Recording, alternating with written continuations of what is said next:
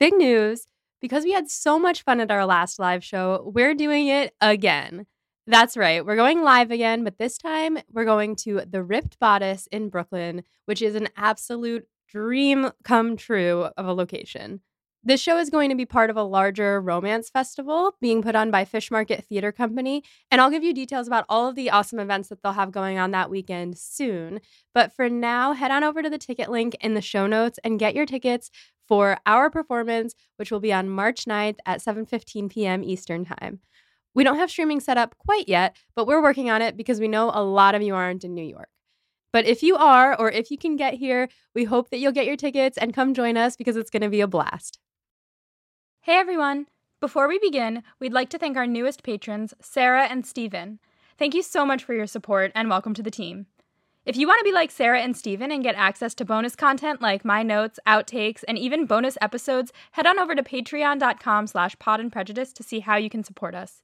And if you love the show but becoming a patron just isn't in the cards for you right now, just leave us a rating or send us an email. We love hearing from you. And now, enjoy this week's episode. Three, two, Two. One. Hello, everyone. This is Becca. This is Molly. We're here to talk about Jane Austen. We're so excited to have you with us if you're here for the very first time. If you are, uh, know that I, Becca, know a lot about Jane Austen. And I, Molly, know nothing about Jane Austen. And together we're reading Pride and Prejudice. Together we make one whole human being. One that's never read Pride and Prejudice, one that has read it many times. We neutralize each other. We make a really solid Gemini. It's funny because what are you? I'm a Virgo. I'm a Capricorn, Aquarius cusp. Oh, cool. So so I feel like together we have mostly just really pragmatic horoscopes. I have to say, I know nothing about astrology. I'm a really bad gay. I know that Virgos are supposed to be type A. That's kind of it. That makes sense for you, I think. I mean, in some ways. That's true. I feel like I wasn't really a Virgo until law school, and then I was like a hyper Virgo. Yeah, I would say in high school, I mean, I can't name an astrological sign and assign it to you, but in high school, I feel like I meant in college. I was gonna like be like, what do you know about me? I was very chill in college, and now I'm like, You're a chill girl. You're a partier. You're like you like to go out. You were just telling me how much you miss bars. I bars. miss bars, guys. We finally caught up recordings to quarantine, and I miss going to a bar. I want to have like a drink at a bar so badly. yeah, I like want a beer and I don't even like beer. I know. Alcohol delivery services, please sponsor us. Yo, we're using Drizly at my house and they're great. Drizly is clutch. Drizly has sponsored half my happy hours in quarantine. Drizly, sponsor us. Please do. Anyway, Jane Austen. So today we are discussing chapters four and five of the third volume of Pride and Prejudice, and things got dicey. Things take a turn in these chapters. I would say this has been another big thing I have been hiding from you for a while. This is like the big thing. Like, my mom keeps saying, because she's listening to the podcast, and she keeps saying to me, like, I only remember one thing from seeing the movie, and I don't know if you've gotten there yet in your like real time reading. And when this happened, I went downstairs and I was like, Mom, I think I know what it is, but you can't say it because if it's not it, if something crazier happens, don't spoil it. She was like, Okay, but what is it? And I told her, and she was like, That's the only thing I remembered happening. It's a high stakes moment in what has been a generally kind of low stakes book. So, for the listeners who don't know what's happening, maybe we should discuss what happens in these chapters because we are dancing around it. Let's get into it.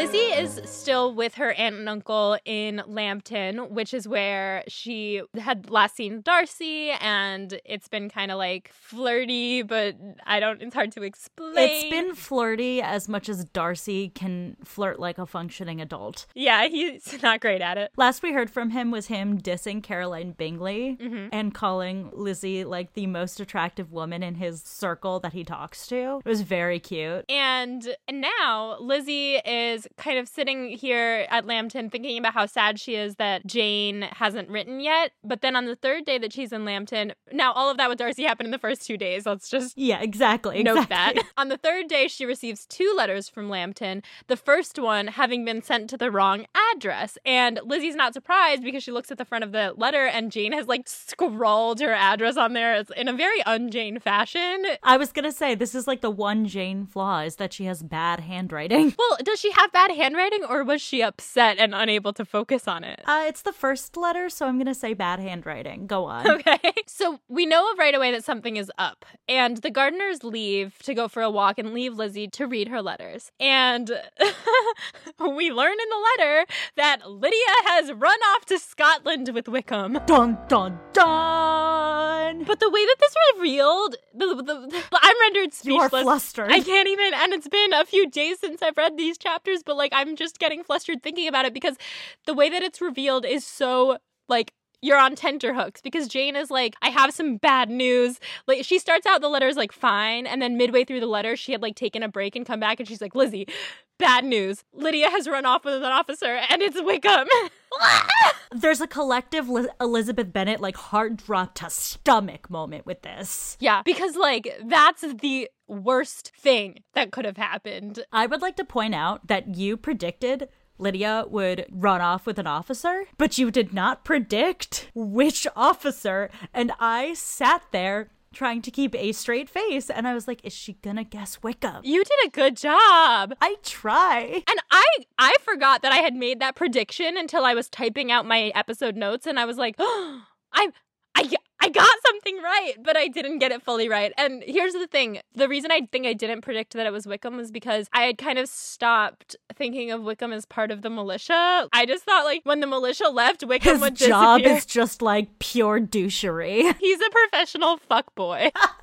I thought like when the militia left, I just thought I didn't think of the fact that he was going to Brighton with everyone. Like I just forgot. Yep, Wickham is there. Yeah. Not anymore. No. So there was a little footnote next to Lydia running off to Scotland.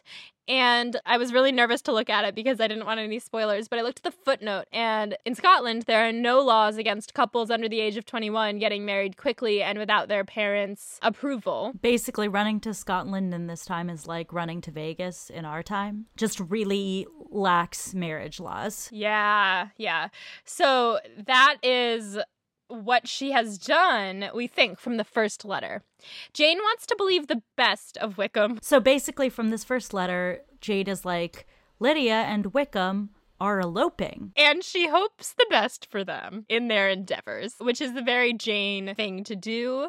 She wants to believe the best of his character. She is on brand here. She is. She believes that he can't be making this decision in his own interests since he knows Lydia's family and that they don't have enough money. They don't have anything to offer him. So she thinks that maybe he really loves her. Mrs. Bennet is upset about this mainly because Wickham is poor, so Lydia's not marrying up. But like at this point, she doesn't care. The facts that we know are that they ran off on Saturday at midnight and left a note for the Foresters not to worry, and they'll send for their things when they're back in Longbourn. Letter number two. Slightly more stressed. Slightly more stressed Jane. Jane is worried that they haven't actually gone to Scotland at all. Uh, I wrote a quote down here. Imprudent as a marriage between Mr. Wickham and our poor Lydia would be, we are now anxious to be assured it has taken place, for there is too much reason to fear they are not gone to Scotland. Denny. TBT to Denny. Yeah, did you forget about Denny? I forgot about Denny too, and my brother's best friend's name is Denny. I'm sure your brother's best friend is a lovely guy, and Denny seems fine here, but he seems a bit of a fuckboy. Well, I'm confused about Denny's motives in this situation because, like, on the one hand, is he Wickham's best friend? no, he's not Wickham's best friend. Wickham doesn't have friends because Wickham sucks. Wickham fucking sucks. But apparently, Denny has some intel. I mean, yeah, because Denny is like his locker room bro. They talk, but they're not like Wickham is not a good person, so like he doesn't get close to people in the same way. I think Denny is like his bro in the military, the way like you know you have your work friends, Yeah. who you're not close to, but like you chill with. Yeah, you'd hang out with after work or whatever. Yeah. So I feel like this is kind of low stakes for Denny as far as like he's friends with them both, but he doesn't really like care what happens to them. Sure. But this is like, I mean, we'll get there, but this is a scandal. A scandal. A scandal. Graham, wait, put some music under that. Some noir. Yes, it should be some noir music. Graham, this is very specific. One, two, three. A scandal. He's gonna hate us. We like to make his job fun for him. That's a really nice way of saying hard. We like to make his job hard for him. Denny told the Foresters that he believes Wickham never intended to marry Lydia. And Colonel Forrester then is like, all right. I'm going to track them down. So he goes off to find where they've gone, but he can't trace them past Clapham. that pronunciation better be correct. Hey Siri, how do you pronounce Clapham? Here's what I found. Clapham. Clapham.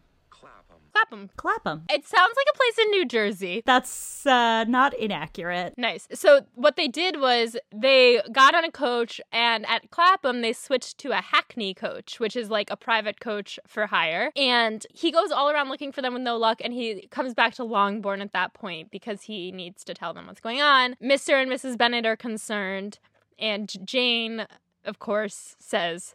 Quote, I cannot think so ill of him. Many circumstances might make it more eligible for them to be married privately in town than to pursue their first plan, and even if he could form such a design against a young woman of Lydia's connections, which is not likely, can I suppose her so lost to everything? Yes? We know he's a dick. And we know Lydia's kind of.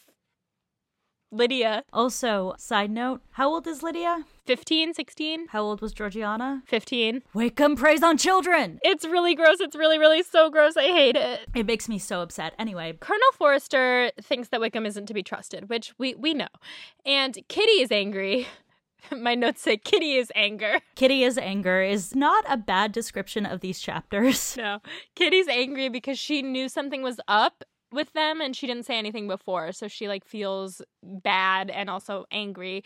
And Jane begs Lizzie to come home and hopes that maybe Mr. Gardiner can come back and go with their dad to London to search for Lydia because that's where they believe she's gone. Daddy Bennet's already there with Colonel Forrester, but the Colonel has to go back to Brighton the next day, so they want Mr. Gardiner to come help. Before we get to what is about to happen, this is all bad because it's bad for a girl to run off with someone without marrying him. I am so glad you brought this up. I was going to segue into it. This is in the study questions, but let's take a moment to evaluate what's happening here. Yeah. So we have a quote elopement, which is scandalous. Remember when we talked about Georgie Darcy's almost elopement? Yes. Do you remember how that was really bad? Yes. So you have this situation where there's a possible elopement, and that's why Jane is upset in the first letter. And you can see her being kind of like upset. It's shocking, but you know, she's dealing with it. Lydia will be poor, but Lydia will be married. Whatever. Right. What we have in the second letter is what happens if Lydia and Wickham don't get married. They did run away together. What do you think they're doing in the time away together? Having sex. having a lot of sex. And even if they're not having sex, that's what everyone thinks they're doing. It's so clear in the way that Jane Austen wrote these chapters. So now we do not have a woman who's making a rash decision about her economic state because she loves someone. We have a loose woman who will give away her virginity to the first bidder. So there's no such thing as dating in this time period. What you're reading is dating in Jane Austen. You mean what we were reading before this? Like standing six feet apart, as all of the memes that people have been tagging us in this week? Exactly. There's a reason that Jane Austen speaks to the quarantine dating life. It's because it's supposedly sexless. Right. That's the reason the dancing is so charged. It's because no one can touch each other. Can you imagine if we were allowed to dance with Oh each God, other right don't. now? I like, ugh. You're not allowed to be upset. I am not allowed to be upset. Listeners, I have access to my boyfriend right now, and Molly is not in that situation, so I am not allowed to be upset. really nicely. Molly is single and living with her parents right now. That's what's happening. So I am fine. I'm quarantined with someone who I get to, you know, yeah, we know. not elope with. Right. In any case, what we have here is a situation where what Lizzie and Darcy is doing is like, quote, dating. What Bingley and Jane were doing was dating. That's why it's so crazy that he just left. Right. Because it was so clear. So, what we're seeing is something absolutely taboo and forbidden. Obviously, in the Jane Austen era, women did have sex. Obviously. Right. And you can see Jane Austen's kind of being like, yeah, this happens. This literally happens. But it is not allowed. It will ruin a reputation more than ruining Lydia's reputation. This has the potential to be so damning that it will ruin the reputations of all the Bennet girls. Which Lydia has already started to do. Like, this is what Lizzie was worried about. This is exactly, Exactly. what Lizzie was worried about. This is the situation of having flirtatious sisters on steroids. Like right now, Lizzie and Jane have problematic parents and problematic sisters that make them slightly less desirable as mates. If word of this gets out, the Bennets are done. No one will marry them. They will be socially toxic. Therefore, they will starve because, again, as I have not said in a very long time, their livelihood is tied to whether or not they can marry. Indeed. So, when we're talking about this situation, we are talking about the fact that Lydia has been so careless that her entire family could starve. This is stressful. This is very stressful. This is also why I said Lydia would be someone who would be on spring break during the coronavirus outbreak. Yeah, fuck those bitches, am I right? Oi, stay home, everybody. Anyway, Stay home. So at this point, Lizzie needs to go get her uncle and tell them we need to leave now. So she runs to the door and she reaches out her hand to open the doorknob and the door swings open from the other side by a servant opening it to reveal Mr. Darcy. Who, by the way, can we just like take a moment to say he is coming to see her before she is going to see him that night? He is so thirsty. Go on. He loves her. She immediately yells like, "I'm sorry, I gotta, I gotta leave right now." And he is a sweet baby boy, and he goes, "Good God, what is the matter? I will not detain you a minute, but let me or let the servant go after Mister and Mrs. Gardiner. You are not well enough. You cannot go by yourself." Because she's flustered. Women really aren't allowed to like get worked up. So the reason that women can't get worked up is they're prone to fainting, and the reason they're prone to fainting is they're all wearing those fucking corsets. Yeah, she feels like she might. So Lizzie's on the verge of a panic attack and wearing a corset. If you're on the verge of a panic attack and wearing a corset, you can't go anywhere. This is very true, and he wants her to stay safe, like the good boy that he is. So he He's so soft. So she like her knees start buckling, and so she tells the servant to go find Mr. and Mrs. Gardiner. And Darcy asks if he can get her anything that would bring her relief, perhaps a glass of wine. Same. and she says no, she's just stressed because something really dreadful has happened. And then she bursts into tears, which is the first time she's let him see her like vulnerable. These are the moments that are so key between Darcy and Lizzie because she's really breaking a social norm here. Like she was during Proposal Get In. Right. As well. She was furious with him. He was furious with her. They were yelling at each other. Here, it's different because she's showing how upset she is, which is not allowed in that time period. Right. And he can't handle it. He can't. He turns into the oh no blob again, which he has been before. Please stop crying. Oh no. But then I, I noticed that he was really the only person who could fully understand the gravity of this situation, except for Jane. And, you know, if Georgie knew, then Georgie. So Lizzie decides to tell him that Lydia has run off with Wickham. This is a big deal. Yeah, to tell him the truth about it. So, like, what we just said about this possibly ruining the reputations of all the Bennet girls, She's telling the one guy who wants to marry her. she is telling a suitor who is well above her socially, who she's already rejected, and who also, like, was pretty judgmental of her family. But this is a big deal because if this sort of thing gets out, it is toxic. So the fact that he doesn't immediately write her off partially speaks to his own personal experience knowing a young woman who has been taken by Mr. Wickham, but also speaks to how much affection he has for her because he's genuinely concerned for her. He's not just thinking, well, fuck, she's dead in the water reputation wise. Right, he doesn't fucking care about her reputation. He said that before. He said, "Sorry, uh, but I'm willing to embarrass myself and marry you. exactly." so artfully put by Mr. Darcy. But the crux of it is that genuinely he likes her enough that he is willing to overlook certain parts of her reputation. Right. So Lizzie explains the situation and says that even though Lydia has no money or anything, like she's the words exactly are.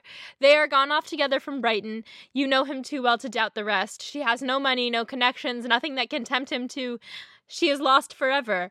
I don't know what his plan is here, Wickham's plan. Just throwing that out there. Well, I want to hear your theories because this is part of my study question, so we'll get there. Well, think on it, but I really have I have no idea what's going on. I have a few places to point you. Don't worry. Okay, good. Lizzie laments that she could have stopped it had she told everyone from the get go what a dick he is. Do you remember our conversation about whether or not they should tell everybody? I do. Were we team defend Darcy or defame Wickham? And I said I was team defend Darcy, and you were team defame Wickham. And I realize now that we should have been team defame Wickham. Oh, yeah, because if you allow someone who is toxic to just go on being, then they can continue their toxic behavior with other people. I know, and I realize Case that in now. point. Lydia. Yeah, exactly. Jane Austen's teaching the masses.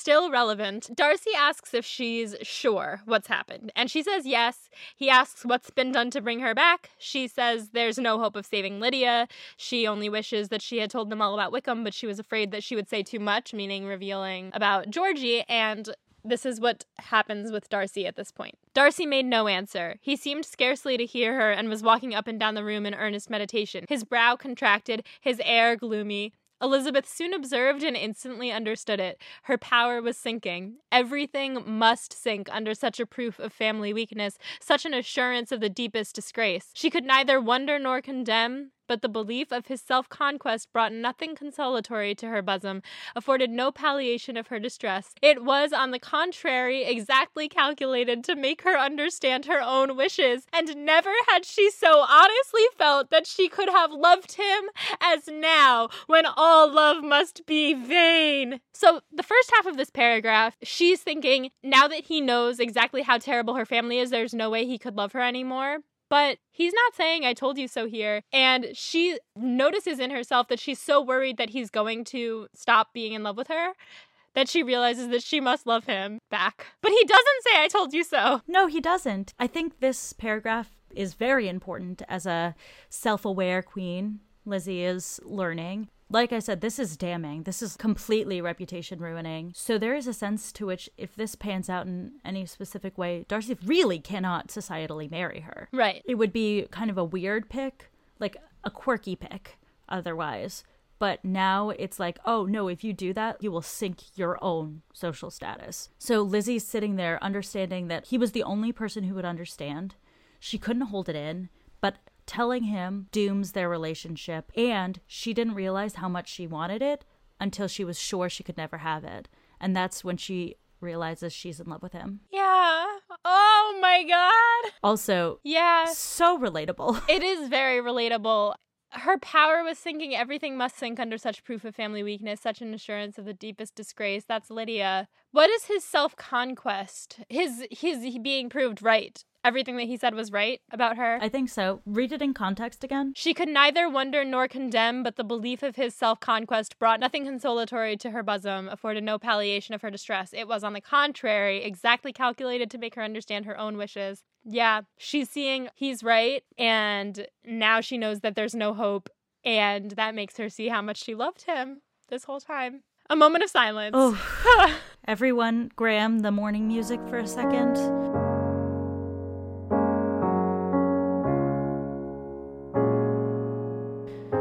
Thank you, Graham. So Lizzie cries for a while, and eventually, after Darcy just sits there watching, he says he's sure that she wanted him to leave a while ago, and he has no excuse for staying except honest concern. He has no words of consolation to offer.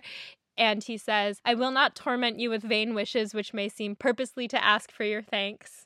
Which is such a mood. You know, when people are like, it's going to be okay, and you know it's not. I hate that. I, I genuinely don't like it when people say it's okay and it's not okay. Yeah. When my friends are upset, I try to say, I know I can't say anything to make it better, but I'm here. Yes. And that's what Darcy is doing. I think that's better than it's okay. It's not that bad. Ugh, because it's that bad. It is that bad. And he confirms that this means that she won't be coming to Pemberley that night. And Lizzie is like, Yes, please apologize to Georgie for me, but don't tell her. She doesn't want him to tell Georgie why they're leaving. She doesn't want to trigger her. Yeah. And also, she's sure that everyone will find out soon enough, but to hold it off for as long as possible then he leaves, and Lizzie starts thinking about how they may not see each other again on such terms of cordiality as marked their meetings in Derbyshire. Derbyshire. Derbyshire.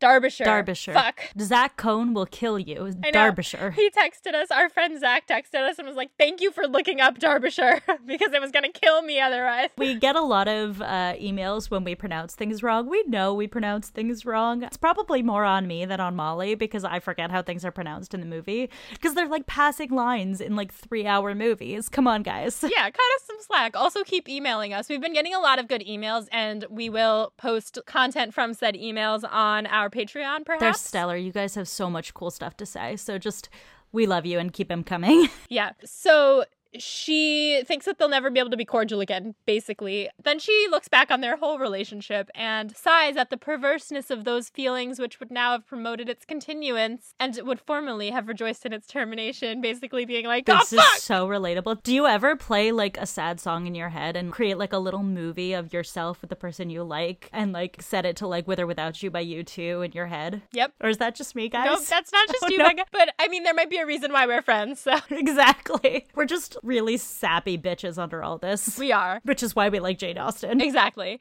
And why you all probably also do that with the U2 song. Exactly. See the stone set in your eyes. Yeah, we can't say any more of that because then we have to pay for the song. Anyway, if gratitude and esteem are good foundations of affection, then it makes sense that she's changed her mind about Darcy. Meaning, if you can form an opinion about someone based on their actions, then great, she should be in love with him. But if first impressions are correct, then she has nothing to say for herself. However, she notes that Wickham has proved that first impressions are not always correct. Do you know that the original name of this novel was First Impressions? What?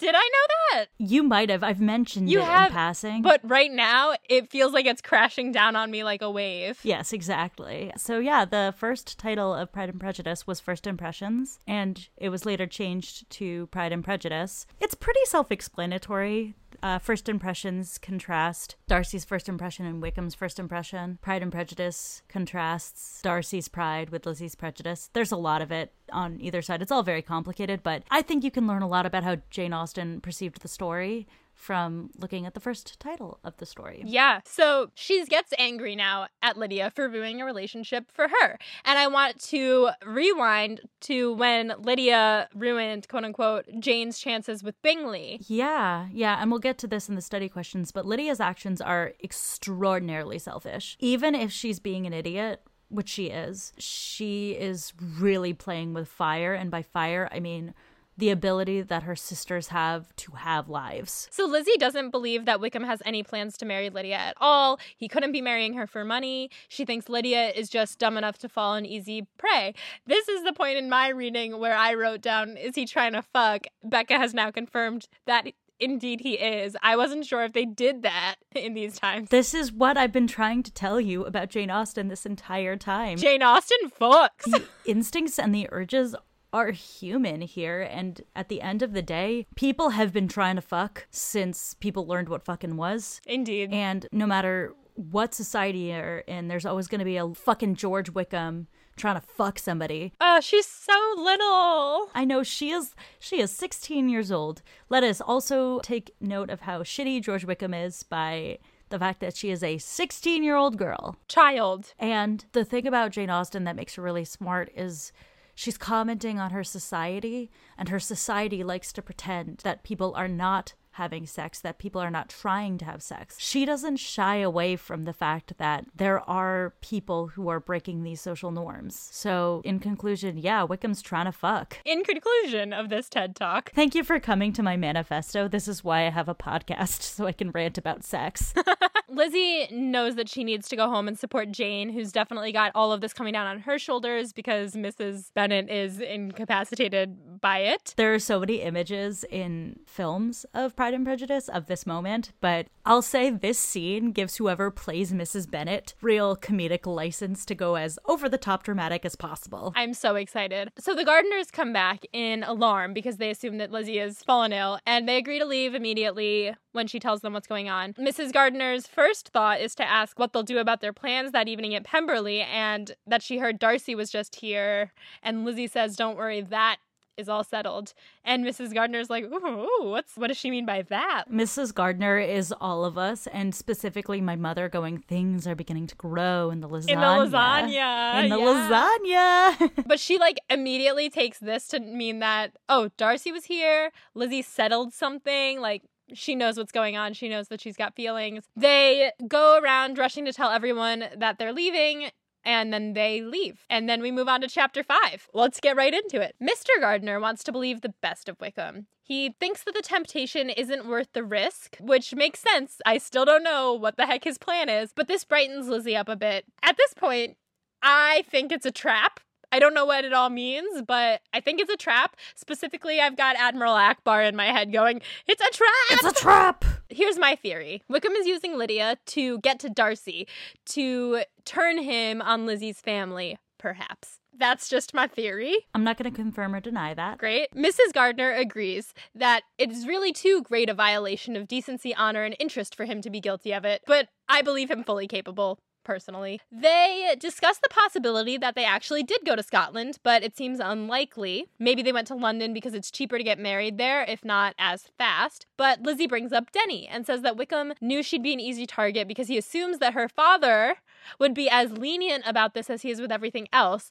And maybe this would be a good time to mention that we've gotten some emails regarding our love for Daddy Bennet and pointing out that some emails and tweets from listeners Lauren and Chava that maybe our love for Daddy Bennet is a result of the patriarchy then and now. And the differences between Daddy Bennet and Mrs. Bennet actually like Mrs. Bennet cares deeply about a lot of her children. And, and something that stuck out to me in one of these emails was when I think it was Lauren, when Lauren said that Daddy Bennet ignores 60% of his children 100% of the time. Yeah, I mean, I think we we are not blind on this podcast to the flaws of Mr. Bennet. Obviously, we love him. We can thirst after him. We should point out a lot of that is a fun little joke we have going on. We don't actually think he's a flawless character, no, right? In my mind, I just think that he's uh, hot, which is also which is just wrong. Like I'm sure that it's just wrong, but in my mind he's hot. The thing is that in my attraction to Daddy Bennet, as it were, I think of him as kind of like the bad boy when he does stuff, I'm like, that's terrible and it's hot. It's so funny. It's written to be funny. And it's a product of the patriarchy. He, he totally is the patriarchy. I mean, to an extent, I also think that part of the reason that we are more sympathetic to Daddy Bennet than Mrs. Bennet, and I would like to point out, we started the show saying, caveat, Mrs. Bennet gets a bad rap. She's just trying to make sure all of her daughters are fed. Right. But we're also hearing the story from Lizzie's perspective, and it is crystal clear from the first moment of the story that Lizzie prefers her father to her mother. Right. And the thing is about Mrs. Bennet, and that we have been ragging on her a little bit more than we did at the beginning of the book, is that I think she. She did say she wanted her daughter to die so Bingley would regret his choices. yeah, but it's true that she is under a lot of stress. And also, like, we stand a woman who was just as awesome as Lydia, even though we fucking hate Lydia, but we fucking love Lydia. It's the same dichotomy of, like, yes, in the context of the story, she's a nightmare. In our modern take, she's got she's got some good shit going on. Yeah, Mrs. Bennet, young and hot. That's my new canon. So we are going to continue to thirst after Daddy Bennet, I think. We will. But know that as we do that, we are aware that he is problematic. Yes. Don't worry. We can be better about calling him out on those moments and then saying that it was hot. We're the worst. I mean, personally, I'm also kind of a dick, so I just love when people are dicks in books.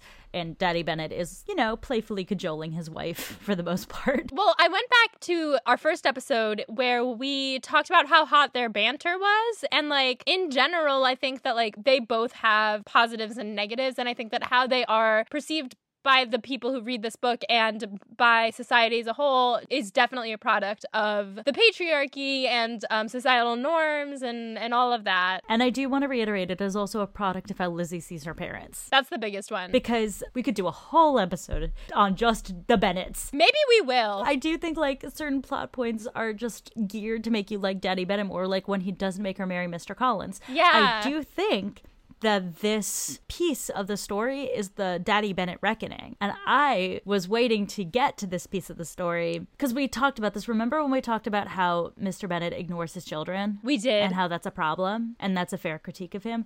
This is the consequence. Yeah, and I was not happy to critique him. And now that I'm seeing how much it actually has an effect, like, yeah, he needs to pay more attention. So then, Mrs. Gardiner asks if Lizzie thinks that Lydia is dumb enough to agree to live with him on any terms but marriage. Basically, is she dumb enough to just go fuck?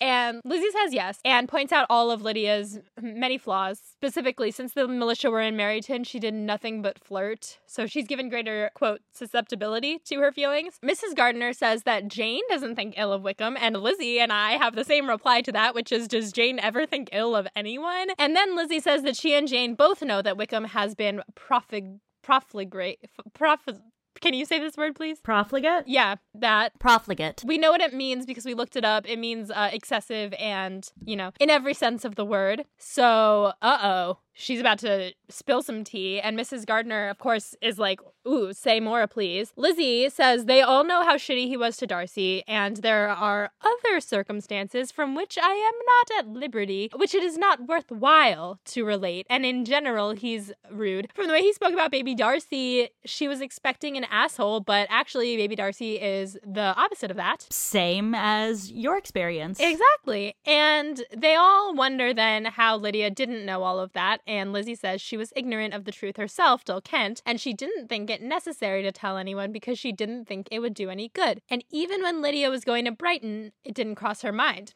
It also did not cross my mind. She didn't see any fondness between Lydia and Wickham, and she especially notes here that their family isn't wealthy enough for him to be fond of her. So I, I, I want to point to one thing over here. Okay. We have another example of Lizzie being a slightly unreliable narrator because we were in plenty of situations where Lizzie and Lydia and Wickham were all in the same place.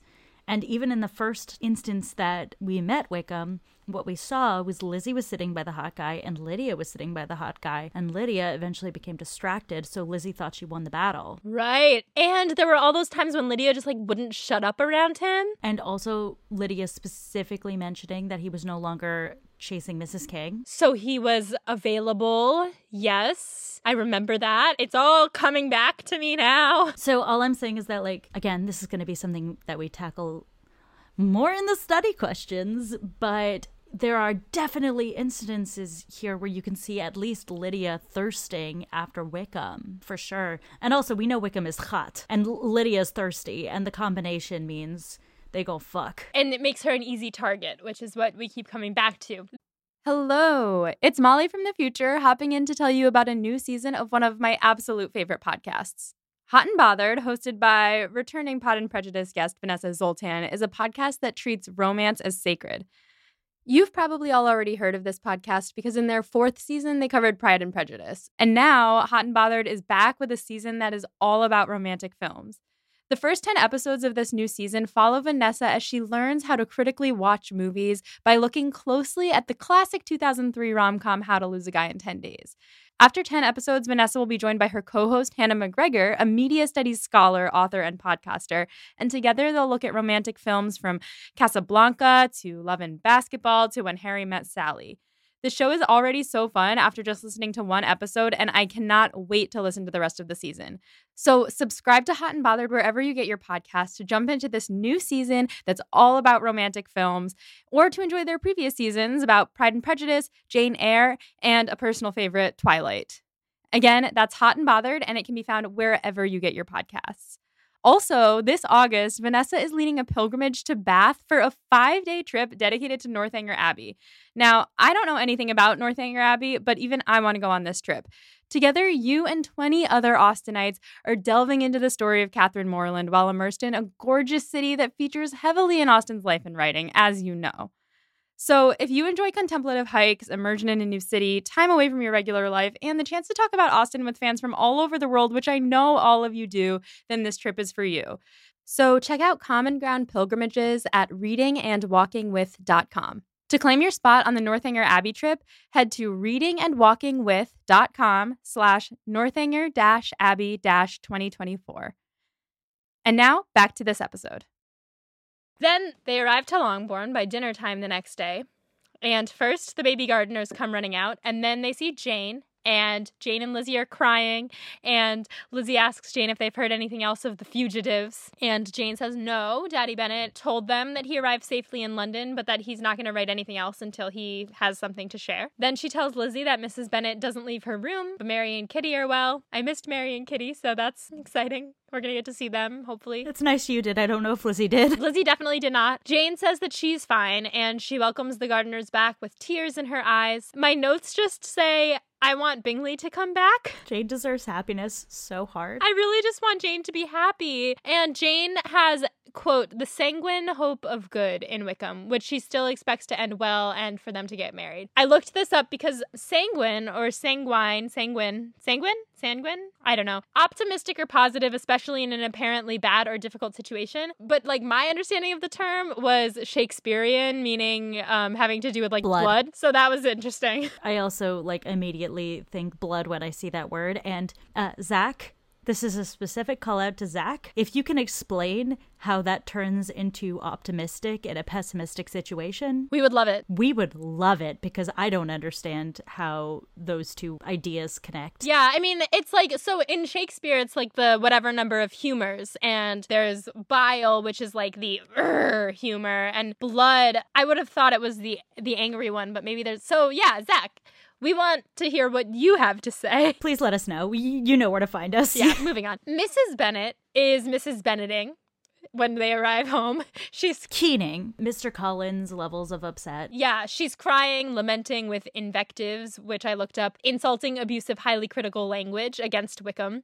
Wicked Wickham complaints of her own suffering, blaming everybody but the person to whose ill judging indulgence the errors of her daughter must be principally owing. Is that her or Mr. Bennet? I think it's referring to her in that moment. Okay. I think we can talk about the reason that both Bennet parents failed. Yeah. And I think we have talked a little bit about why Daddy Bennet failed, which is that it's pretty obvious that he let Lydia do whatever she wants to sort of quote get it out of her system. Like literally you see Lizzie say, "Hey dad, she's ruining the reputations of all of us." And her dad's like, "Oh, honey, did you lose out on a suitor because of what your sister did?" But now we have a situation where yeah, his daughters might all be destitute because one of them was not properly cared for. I think on the other side you have Mrs. Bennet who is uh, loves Lydia the most out of her daughters and doesn't really hold back from making that clear the way Mr. Bennet doesn't hold back from the fact that Lizzie's his favorite. Mm-hmm. And she relates to Lydia. She likes flirting. You find out she got Mr. Bennet because she was that loud, bold, and flirtatious. right. So you see her impressing upon her daughters the importance of flirtation, the importance of seducing men, but not understanding the difference between what Lizzie and Jane do with men, which is present themselves well in society in a way that makes them desirable to high up men, and Lydia, who like pushes her boobs up and is like, hey, I'm out here to party. That's really the failings on the part of both parents. And right now, I think it's prodding at Mrs. Bennet's lack of self awareness that she's blaming Wickham. She's also blaming the Foresters for letting Lydia out of their sight. She says that Lydia isn't the kind of girl to do such a thing, but she is. Mrs. Bennet is certain that Mr. Bennet will fight Wickham and be killed. Seems unlikely. Highly, but anyway. And then the Collinses will turn them out of house and home. This is very Three Sisters. Yeah, yeah, it's definitely got that edge to it, doesn't it? Wait, no, not Three Sisters. It's very Cherry Orchard? No, it's very Three Sisters. At the end of Three Sisters, when Tuzenbach goes and gets shot by Solioni, that's what she's thinking that Mr. Wickham's about to do. And in the Cherry Orchard, it's like when Lepakin comes and he buys the house and turns them all out of it. And even though he says he's going to buy it for them, he buys it and kicks them out. Yeah, I mean, that's exactly what's going to happen when Mr. Collins inherits. He's just going to live there, and they aren't not going to live there. Exactly. So she's basically saying, like, here's what Mrs. Bennett is seeing happening. And it's not unrealistic at this point in time. Well, some of it's unrealistic because Mr. Bennet's not going to die. But if Wickham kills Mr. Bennet, then immediately Collins inherits. And he inherits the house and all their money. And then immediately all of her daughters get turned out. And none of the daughters have any prospects to marry because of what Lydia did. So that is the train of thought that Mrs. Bennet's going down. Yeah, and she goes down this train of thought, and everyone in the room is like, "Oh no, no, don't do that. And Mr. Gardiner says, do not give way to useless alarm. Though it is right to be prepared for the worst, there is no occasion to look on it as certain. He says he'll bring him home to Gracechurch Street, and Mrs. Bennet begs him to force Lydia and Wickham to marry. She says to tell Lydia not to worry about the clothes yet. She can have as much money for them as she wants after they're married, but don't make any plans about clothes before consulting her because Lydia doesn't know which are the best stores. This woman clearly has her priorities straight. But I mean, I, I get it. She's like, let her elope. If she wants a ceremony, we're going to get her a ceremony. Don't worry about it. I know where we're going to get the right flowers. Don't worry. That'll all happen. She just has to get married. Right. Then they all go down to dinner and leave Mrs. Bennet with the housekeeper so that she can continue complaining to her. The Gardiners don't think that she needs to stay in her room, but they don't want all the servants to know what's going on, so they think it's best to just like leave her with one. I get the sense that, that the housekeeper's like discreet and Mrs. Bennet's going to yell all this. And if the servants know, then all the other servants in town will know because they'll talk at the market and then all the upper class people will know and then the Bennetts will be ruined. Exactly. It is a huge deal that this like silent. Mary and Kitty are largely unchanged. Kitty is minorly stressed, and Mary says, Oh, this is great. And Mary says the following. Yeah, Mary has a moment here. So they're at the table, and Lizzie is talking to Mary, and Mary says, This is a most unfortunate affair, and will probably be much talked of. But we must stem the tide of malice and pour into the wounded bosoms of each other the balm of sisterly consolation. Unhappy as the event must be for Lydia, we may draw from it this useful lesson that loss of virtue in a female is irretrievable, that one false step involves her in endless ruin, and that her reputation is no less brittle than it is beautiful, and that she cannot be too much guarded in her behavior towards the undeserving of the other sex. Yikes. She is a product of her time. Yeah, but I think I think we talk a lot about how Mary sort of reads her Bible verses and everything. Yeah, Mary is like very chaste. Conservative. Also, Mary is also gay Yes. and doesn't understand why anyone would want to be with a man. Right. The undeserving of the other sex to her is all of them because she doesn't want any of them. Exactly. So I mean, I mean, it does just point to sort of Mary's out of step in some ways because she's not really going for the human side of this, but Mary also voices what basically is going to be said about the Bennet sisters. Exactly. This is like what she just said was the common opinion of the time. So, yikes. But yeah, there it is. Then Lizzie and Jane get a chance to chat after dinner. So Lizzie asks for more details, and Jane says that the Colonel sensed some affection between Lydia and Wickham, but no cause for alarm. And she says it isn't really his fault. She mentions Denny, and she said that when Mr. Colonel, when Mr. Forrester, Mr. Colonel. when Colonel I'm just thinking of fried chicken now. Yeah, when Mr. that Colonel. guy, Colonel KFC, Colonel Sanders. Colonel Sanders. What? Is that his name? Colonel Sanders of KFC? KFC, yeah. Oh, when so when Colonel Sanders questioned Denny, Denny denied actually having ever known anything. So that's confusing. He told them one thing and then the next moment told them something else. And in any event, Jane is hoping that he just was misunderstood. I don't know why. Well, Becca's being very quiet right now about Denny, so I'm assuming that we get to hear more about him later. She's gonna neither confirm or deny. I'm not going to confirm or deny this.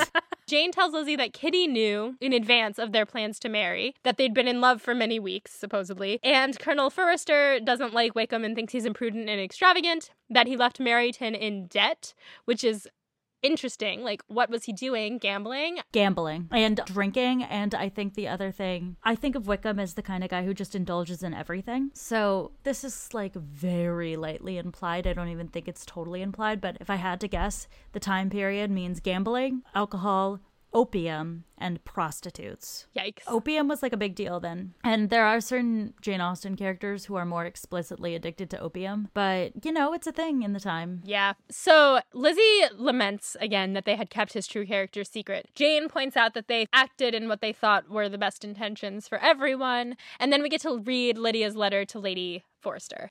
She writes that she's going to Scotland with the one man in the world that she loves, who is an angel. There's no reason to tell her family yet because it will be so funny when she writes to them and signs her name, Lydia Wickham. And then she says that she will send for her clothes when she gets home, ask the forester's maid to mend a hole in a dress of hers, and that's it. She sucks. I love her. She is such peak dumb. She is so dumb. She's so dumb. She does not have any idea what this could mean for everyone else. Also, just like, girl, eloping is not good for anybody. No. And worst of all, like, have some sense that he's actually gonna elope with you. Right. She's so dumb. She's so dumb. It assures them at least that Lydia had no schemes of infamy. Their father couldn't speak when he found out. Their mother immediately took ill, and all the servants probably heard. I'm wondering if this thing about the servants hearing is going to be important later. Maybe they are the reason it gets out. Like you said, that would happen probably, but I don't know. We'll find out. Lizzie points out that it has all been too much for Jane. She doesn't look well. Jane says that Kitty and Mary would have been more help, but she didn't think that they could handle it since Kitty is frail. And that brings back my theory about Kitty being sick in some way. Is she sick? Who knows? And Mary studies too much to have room in her mind for anything else. I did see that Kitty was frail, and I was like, oh my god, did I forget that Kitty is like a little sick? Kitty's like delicate. I'll give you that. Which in this time period, maybe sick. So maybe I was right about something else. I might have been wrong. Who's to say? Who's to say? Someone is probably going to email us, so that's exciting. Then Jane mentions that Mrs. Phillips has been stopping by a lot, and I do wonder what Mrs. Phillips would have to say about all of this because she was another bad influence in Lydia's life. Again, I think she probably is just there to comfort Mrs. Bennet and is probably like not so self aware. You know who's not there to comfort Mrs. Bennet? Lady Lucas keeps coming by, and Lizzie thinks in her mind and says out loud that she wishes that she wouldn't. She wishes that nobody would come by because they could only be rubbing it in their faces. That's very on brand for the dynamic between Lady Lucas and Lady Mrs. Mrs. Bennet. Bennett. It's really that sort of like, oh, so hard for you. Mm, luckily for me, my daughter's married. Oops. Exactly. And Lizzie says, let them triumph over us at a distance and be satisfied. Then she asks about Daddy Bennet's plans to recover Lydia. Jane says all that she knows, but she doesn't know much else because he was in a hurry to leave. And that is the end of these two chapters, which brings us to. Becca's study questions. So these have been intense chapters. This is like a lot going on. Yeah. It is a plot twist. Plot twist. So, I want to talk first about Lydia, why she did it, and a little bit about Lydia's character as well. I maintain my stance of Lydia, feminist icon or annoying twat. I wouldn't go so far in either direction. I think that's the correct way to look at this. So, again, I do think that we have a little bit of Austen's own biases coming out towards a woman who is in touch with her sexuality. Indeed. But as a function of the story, Austen is correct that a sister acting like this would ruin the lives of her entire family. Right. So I think I stand Lydia for following her sexual urges Yes. and being bold and knowing what she wants at a young age. On the other hand, she's a flighty South Beach idiot who is not aware that her actions are going to hurt everyone in her life. Lydia, I have a tough time with Lydia. Yeah, I think that she's got some stuff that she needs to learn. And I think that she's learning it the hard way. She's going to learn it the hard way in whatever happens to Wickham because I don't see any outcome of this which is they end up happily ever after. So she's she's going to learn some hard lessons and I think that she needs to because yeah, on the one hand, she is great and we stand. And on the other hand, like you said, it's harmful. So agreed. I do think we're lucky now. We live in an era that's a little bit more forgiving to the mistakes of teenage girls. Oh yeah, and the, I mean what she's doing now wouldn't be a mistake nowadays because she would It would still be a mistake to run away with a guy who was like 30 and like try to elope with him, but also just have a lot of sex. Would still be a mistake today. Yeah. I would want to see society become even more forgiving to 16 year old girls. But we are lucky that it is more forgiving to 16 year old girls now than it was back then. Yeah, I guess I forgot that he was twice her age. It's so gross. Wickham is so gross. And okay, this is not a spoiler. It might be a spoiler. It's a vague spoiler. There are couples in Austen with age differences. Mrs. Bennet and Mr. Bennet have an age difference. Exactly. So it's not across the board gross, but here it feels really Well, gross. she's under 17, which is uh, statutory. Yeah, it also kind of is across the board gross. I'm going to take that back, but I will put it aside in other circumstances where I will not hear. So, the next question I have is the societal implications. And like we talked about this already, but why everyone is so freaked out. Mm-hmm. Lizzie had her moment of like a 180 on everything that her family does. Why is this moment the 180 for everybody else? Well, for Jane and Lizzie, it's because this guy is the guy that they know has a track record.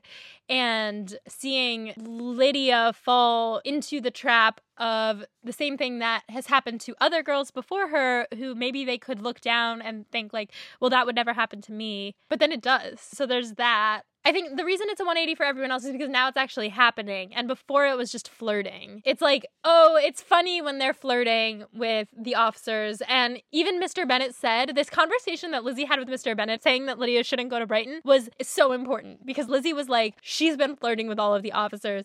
It's going to make people look down upon us, blah, blah, blah. And he said, she's not rich enough for any of them to want to marry her anyway. He said that. Like, he blatantly was wrong. He just believed enough of the officers that like none of them would ruin her reputation, which was foolish. Dumb. It shows a huge amount of trust in a bunch of dudes to not want to have sex with an available partner. And now it's happening. And I think it's made everyone kind of slap themselves in the face. Mrs. Bennet slapping everyone else in the face, but everyone else is like, fuck. Great. So I think we're going to move to the next study question, which is about Wickham's motives. I have a couple things I want to say about this. First of all, I don't think it can be said enough. Fuck Wickham. Fuck that We're guy. talking a lot about where Lydia's blame is. We're talking a lot about where Daddy Bennet and Mama Bennet's blame is. We're talking about the blame of the Forsters and Phillips.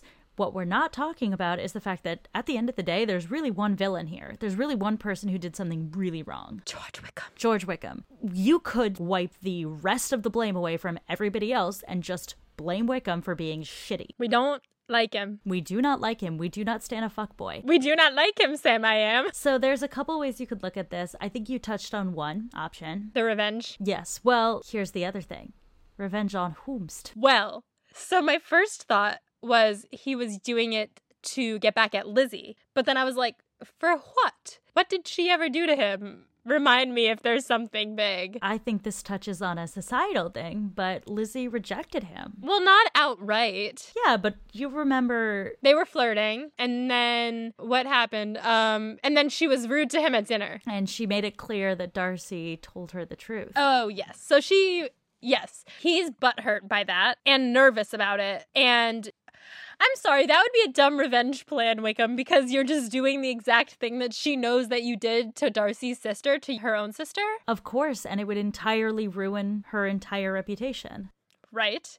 So that's one option, but my thing that it goes deeper because Lizzie didn't ask for that information to be told to her, and Darcy is the one who revealed it. So I think ultimately it's revenge on Darcy because the, Darcy's the So one he you hates have- the most. Yeah. That's very fair, and I, he definitely hates Darcy more than everybody else. The reason I think the Lizzie plot is interesting is because I think it does speak to a phenomenon that I still see today of the sort of pathology of a fuckboy who gets rejected and the need to ruin the woman. It's who, like fuck that girl. fuck that yeah. girl. Let me ruin her. If I can't have her, no one can. You know why this is trashy? Because they were like bros and they were friends and they were hanging out and flirting. And then she left for a little bit and he got together with someone else, Miss King, when Lizzie was in London, right? And they were talking about Miss King and she was like, there's someone else. And she was all upset about it. But then she was just supposed to be fine with that when he was clearly flirting with her. Of course, I think that's the thing. Is that like Wickham just like wants everything. We've seen that. Wickham wants everything. He wants everyone. And the thing is that like Lizzie doesn't have money and he wanted Lizzie. I, I personally think that he wanted Lizzie. Mm-hmm. Like actually wanted Lizzie. So you could take that as revenge on Darcy. You could take that as revenge on Lizzie. But for me, like there's something to the thought of like, oh, this thing I wanted doesn't want me anymore. I'm going to ruin her life. The other thing that you could say, and I think this is also an option here, is that Wickham has no impulse control. Wickham's a piece of shit. Wickham saw an available girl who wanted him and could have just taken it. Like, that is the other thing. That's possible. Well, we've seen that Wickham is not only vindictive, he's also extraordinarily self indulgent and narcissistic. Sure. narcissistic. So, like, he could just not be thinking ahead. Like, he wasn't thinking ahead when he went to law school. Right. I used air quotes around law school. Neither was I, but here we are. The thing is about that is that if it was just any girl, it could have been any girl, but it's too specific. It was too specific when it was Georgie Darcy, and it's too specific now. That is a great point. The only thing I'd say against that is that you could argue that Georgie Darcy is way more specific than Lydia Bennet because Lydia Bennet is there and willing, and very few women would be that willing. That's true. If he was really trying to go for it, then he would have.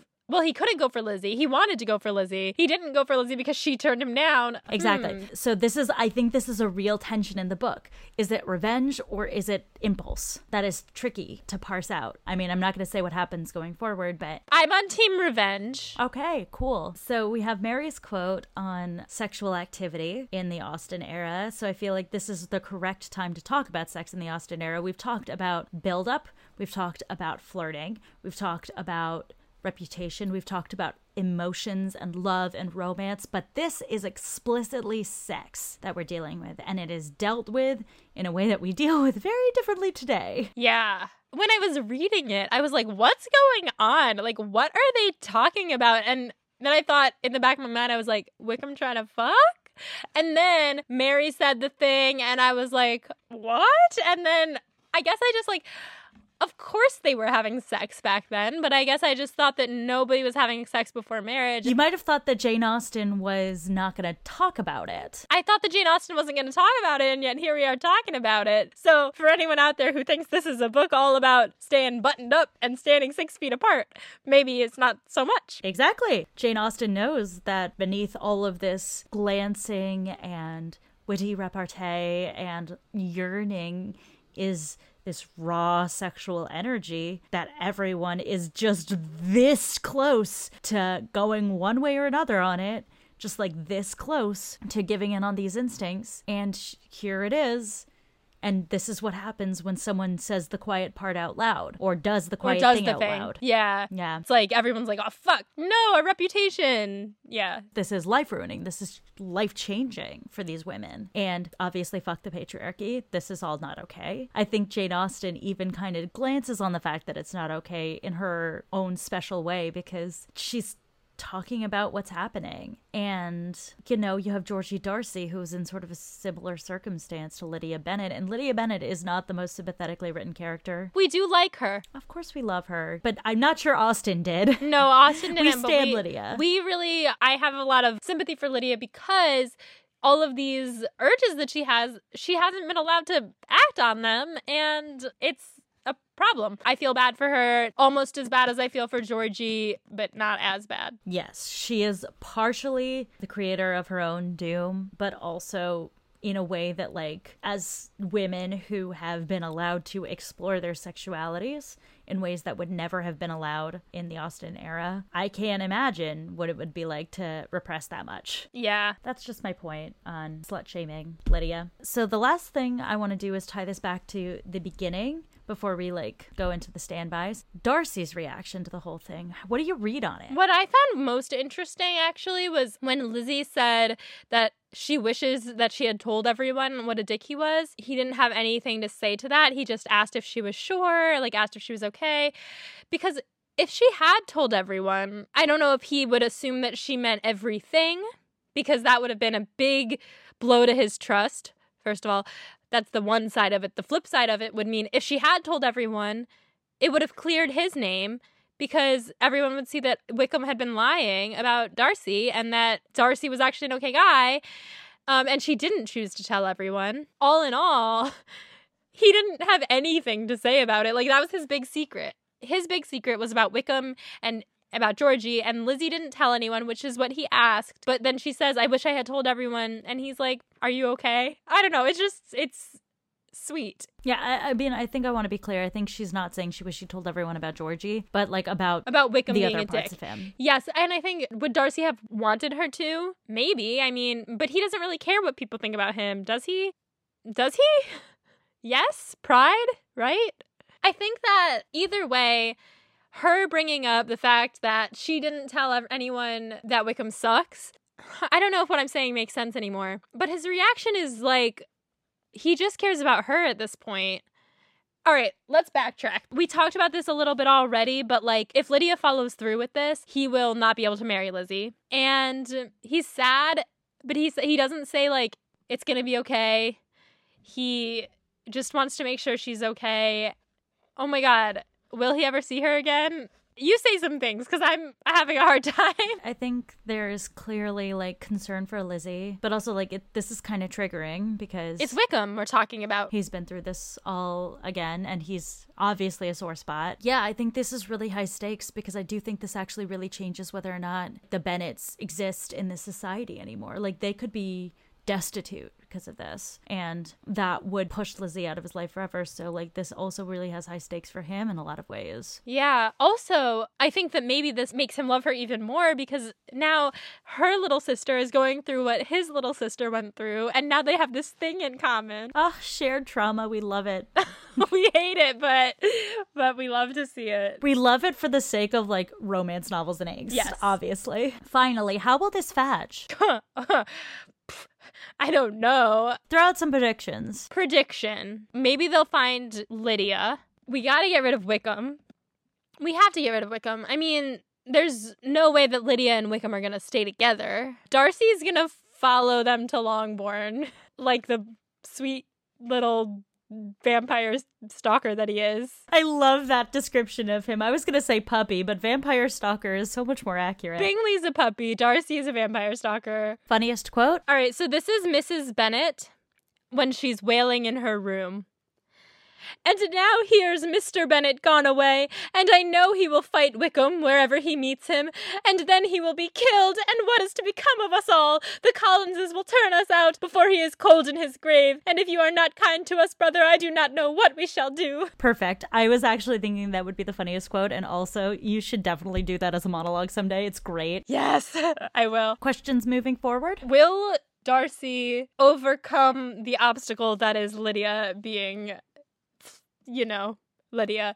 Will Lydia and Wickham be found by Mr. Bennet and Mr. Gardiner? I'm still hoping that Bingley comes back. Where the heck is he? Like, what? Oh, I guess he's still with Darcy and Pemberley. Yeah, also he he wouldn't know about this. Oh right. Oh my god. Oh my god. Oh my god. Yeah, I want to know so many things because like Georgiana and like what's going to happen now? How will this fadge? How will this fadge? Who wins the chapter? Z. Um Darcy because he was so sweet when Lizzie was in distress. We could give it to Darcy. Who would you give Yeah. it to? I, I think I would give it to Darcy. I was gonna give it to Lizzie just because we haven't given it to her in a while. It's true. We forget about her because she's the narrator. Exactly. We also have been like yelling at her for being dumb for a while. Yeah, but she was good in this chapter. I feel like she's doing a good job holding her shit together. Can we give it to Dizzy? Let's give it to Dizzy. All right. So we're giving it to both Darcy and Lizzie this round. Also, I want to say congratulations, Lizzie, for realizing the obvious. That you love Darcy. You are in love, Mr. Darcy. We we've known this since like what chapter eight. Something like that. But I was really excited that it finally was announced and in such a beautiful way. So at this point in time, that is the end of our episode of Pod and Prejudice. Before we go, just as of right now, we're recording this. We're still in quarantine. I'm sure when this comes out, We will still be we in will quarantine. still be yep. in quarantine. I hope you're staying inside and taking care of yourself. Stay healthy, stay proper. And find yourself someone to quarantine with.